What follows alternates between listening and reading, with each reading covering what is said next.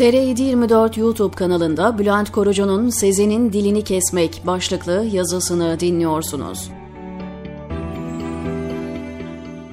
Cumhurbaşkanı Recep Tayyip Erdoğan, Sezen Aksu'yu dilini koparmakla tehdit etti. Bir camide hem de mihraba geçip mikrofonu eline alarak yaptı bunu korkunç kelimesi karşılamıyor yaşananı.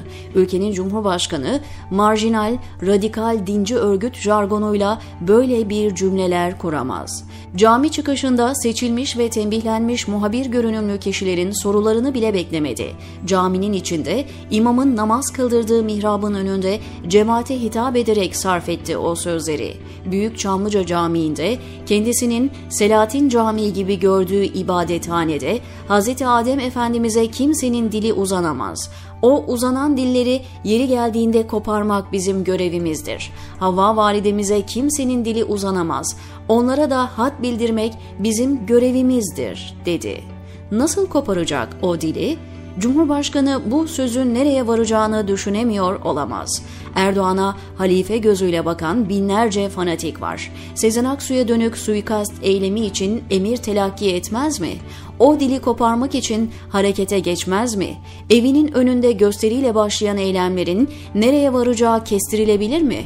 Emniyet güçleri böyle bir tehdit ve ihtimali bertaraf etmek için kılını kıpırdatır mı bu saatten sonra?'' Yüzlerce troll hesabıyla linç kampanyası düzenlediler. Yetmedi, MHP lideri Devlet Bahçeli serçeysen serçeliğini bil diye eleştirdi. Cübbeli Ahmet'ten Diyanet'e, oradan İhsan Şen Ocağı varıncaya kadar bütün savaşçılar meydana sürüldü.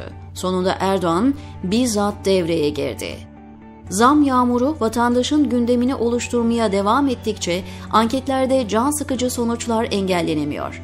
Tek çare gerginlik, kutuplaştırma ve giden seçmeni ideolojik kaygılarla geri döndürme. Elektrik ve doğalgaz faturalarının posta kutularına ulaşmasıyla birlikte herkes zamları derinlemesine hissetti. Yükselen hoşnutsuzluğu bastırmanın ve gündem değiştirmenin yolu kutuplaştırma ve yapay tartışmalar. En kolay yoluysa yetişin din elden gidiyor vaveylası.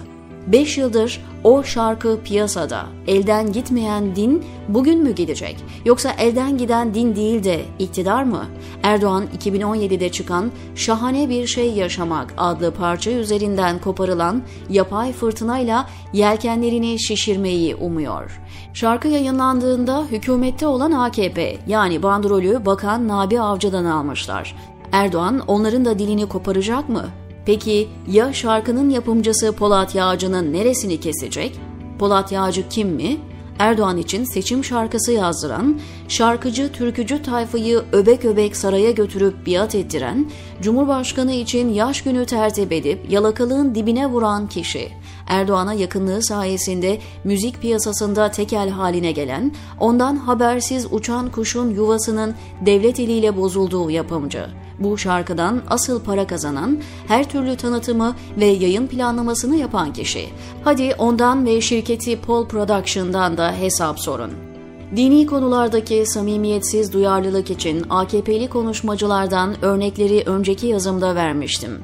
En bilineni Bakan Egemen Bağış'ın Bakara Makara gafıydı. Bırakın cezayı ödüllendirildi. Peki ya sarayda Erdoğan'a temenna dizen, yaş günü şarkıları besteleyenler? Onları Cübbeli Ahmet'in dergahından mı toplayıp götürüyor Polat Yağcı? Orhan Gencebay, İbrahim Tatlıses öyle şarkılar söylüyor ki Hayrettin Karaman bile aciz kalır, kılıf uyduramaz. Gündemi değiştirdiği için avuçlarını ovuşturarak takip ettikleri, çaktırmadan benzin döktükleri, sahneye kilotla çıkanlar tartışmasında Yağcı'nın sanatçıları kaç puan alır? Onlar çarşafla mı şarkı söylüyor? Girin Paul Production sayfasına görün. Kimsenin sahnede ne giydiği umurumda değil. Amacım reise maddi manevi rüşvet ödeyene, biat edene her şeyin serbest olması, diğerlerinin gözünün üstünde kaşı var diye infaz edilmesine dikkat çekmek. Hepsinden önemlisi şahsi çıkarları için ülkeyi ateşe vermeyi göze almak, benzin olarak da dini kullanmak. Erdoğan nerede duracak bilen var mı? Diyor Bülent Korucu TR724'deki köşesinde.